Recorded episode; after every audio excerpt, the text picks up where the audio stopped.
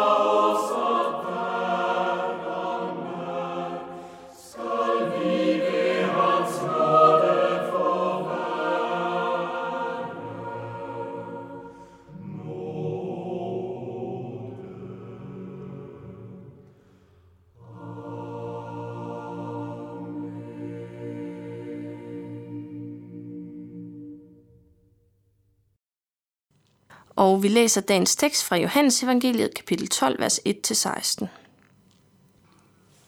Seks dage før påske kom Jesus til Betania, hvor Lazarus boede. Han som Jesus havde oprejst fra de døde. Der holdt de et festmåltid for Jesus. Martha sørgede for maden, og Lazarus var en del af dem, der sad til bord sammen med ham. Maria tog et pund ægte, meget kostbar nardusolie og salvede Jesu fødder og tørrede dem med sit hår og huset fyldtes af duften fra den vellugtende olie. Judas Iskariot, en af Jesu disciple, han som skulle forråde ham, sagde det. Hvorfor er denne olie ikke blevet solgt for 300 denar og givet til de fattige? Det sagde han ikke, fordi han brød sig om de fattige, men fordi han var en tyv. Han var nemlig den, der stod for pengekassen, og han stak noget til side af det, der blev lagt i den. Da sagde Jesus, Lad hende være, så hun kan gemme den til den dag, jeg skal begraves. De fattige har jo altid hos jer, men mig har I ikke altid. Den store skare af jøder fik nu at vide, at Jesus var der, og de kom derud, ikke alene på grund af ham, men også for at se Lazarus, som han havde oprejst fra de døde. Men ypperste præsterne besluttede også at slå Lazarus ihjel, for på grund af ham gik mange jøder hen og troede på Jesus. Næste dag hørte den store folkeskare, som var kommet til festen, at Jesus var på vej til Jerusalem. De tog der palmegrene og gik ham i møde og råbte, Hosianna, velsignet være han, som kommer i Herrens navn, Israels konge. Jesus fik fat på et ungt æsel og satte sig på det, sådan som der står skrevet.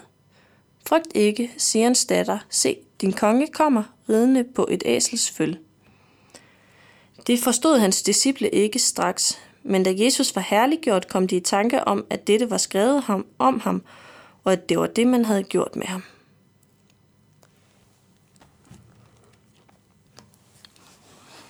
Det er tanken, der tæller, siger vi nogle gange. Og det betyder noget i retningen af, at det faktiske sagsforhold er mindre vigtigt i forhold til den intention, som ligger bag. Det klinger nok en smule negativt eller hult. Ofte tror jeg, fordi det bruges i en sammenhæng, hvor tanken egentlig burde have fået udslag i en særlig handling, men ikke fik det. Vi kan tænke os for eksempel en mand, der har en intention om at give hans kone blomster, men aldrig får det gjort. Her er det jo faktisk ikke altid tanken, men netop det at føre den ud i livet, som tæller. Men måske er der alligevel noget visdom i ordene, det er tanken, der tæller. Der er i hvert fald noget med intentioner, som gør indtryk på mig i dagens tekst. Marias intention står i en skarp kontrast til Judas og hans intention. Maria hun havde kærlighed til Jesus, og hun holdt sig ikke tilbage. Judas spekulerede i hans eget udbytte af situationen. Men udefra tænker jeg, at det virker meget ansvarsfuldt, øh, som øh, Judas handler. Han ser på, hvordan den dyre olie kunne komme flest muligt mest til gode. Og sådan efterstræber jeg da selv at tænke om de værdier, jeg har, at øh, bruge de ressourcer, jeg har på en vis måde. Men teksten afslører for os, at Judas tanke ikke var at hjælpe de fattige. Jeg tænker alligevel på, hvordan han måske selv har tænkt om situationen.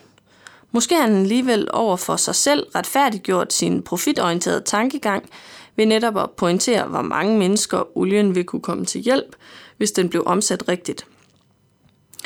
Måske har han på den måde skjult sin koldhed over for sig selv. Det er jo spekulationer, men uanset hvordan han har tænkt om sig selv, så har han ikke haft det rette fokus for han respekterede ikke det hjerte, som var bag Marias handling. Hvis vi kigger efter i teksten, så står der jo ikke så meget om, hvad Maria har tænkt, men vi kan jo se, at Jesus forsvarer hende. Det er spændende med Maria, synes jeg. Hun er dragende for mig, fordi det hun gør virker meget passioneret. Hun orienterer sig mod Jesus og den person han er. Og hun viser en dyb anerkendelse af ham og respekt for ham. Hun holder sig ikke tilbage af frygt for de andres forventninger. Hvad må de vil tænke, hvis jeg gør det her? Nej, hun er meget øh, rettet i sin opmærksomhed mod Jesus. Og øh, den kærlighed, hun har indeni, lader hun få udtryk i handling. Når Jesus forsvarer Maria, så tror jeg, det er på grund af kærligheden bag hendes handling. Det er tanken, der tæller, kunne vi sige. Når øh, jeg tænker på, at hun salver ham, så tænker jeg på, hvad salvelse, hvad, hvad betyder det? Og i Bibelen ved jeg, at det kobles både med begravelse og med det at blive indsat i en tjeneste, for eksempel som en konge. Og øh, Jesus han står jo netop på det her tidspunkt i sit liv øh, over for, at han skal dø, og siden at han skal øh, tage til himlen og indtage den himmelske trone – Øh, og Marias handling bliver på den måde en profetisk forudsigelse af, hvem Jesus er, og hvad der skal ske med ham i påsken. Men jeg tvivler på, at hun selv har gennemskuddet det. Og det synes jeg egentlig også er tankevækkende.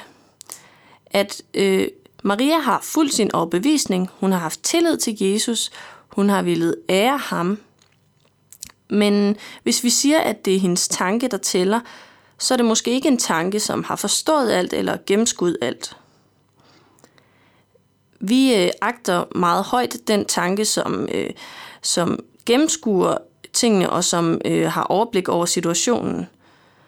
Øh, og som er i stand til at udtænke, hvad der vil være det rigtige at gøre. En, som har overvejet, øh, hvorfor at vedkommende handler, som han eller hun gør. Og jeg vil nok have en tendens til at forholde mig til situationen med sådan en principiel distance og overveje, hvad vil være klogest at gøre her. Og det kan jo være fint, men det kan jo også dække over, at øh, man egentlig har sine egne bekvemmeligheder i baghovedet, og derfor ikke vil involvere sig. Sådan var det for Judas. Hans øh, overvejelse omkring situationen handlede ikke om, at han ville yde det bedste for flest muligt. Det handlede om, at han ville lægge noget til side til sig selv. Og øh, vi må spørge selv om, hvem af de to vi ligner mest, og hvem vi helst vil ligne. Til sidst her vil vi høre Se, hvor nu Jesus træder, som er nummer 176 i den danske salmebog. Og øh, her er en god bøn, som Kinko har skrevet i vers 7. O Jesus, skid jeg kunne, som jeg så gerne vil, dig ære nogenlunde, hjælp du mig selv dertil. Så øh, lad os høre den sang og øh, bed den bøn. Se hvor nu Jesus træder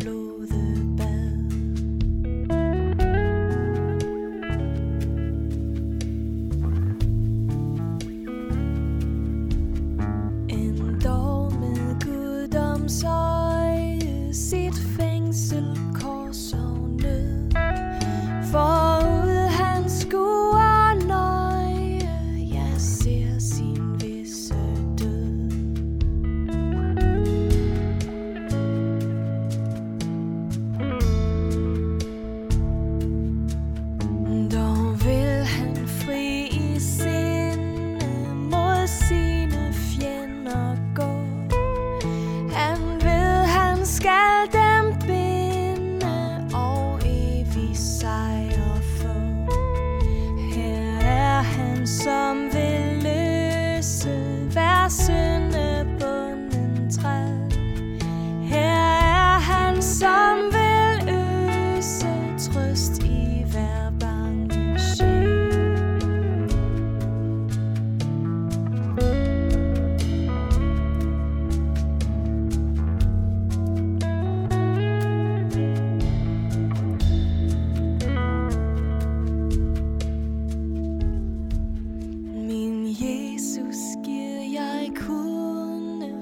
Som jeg så gerne vil.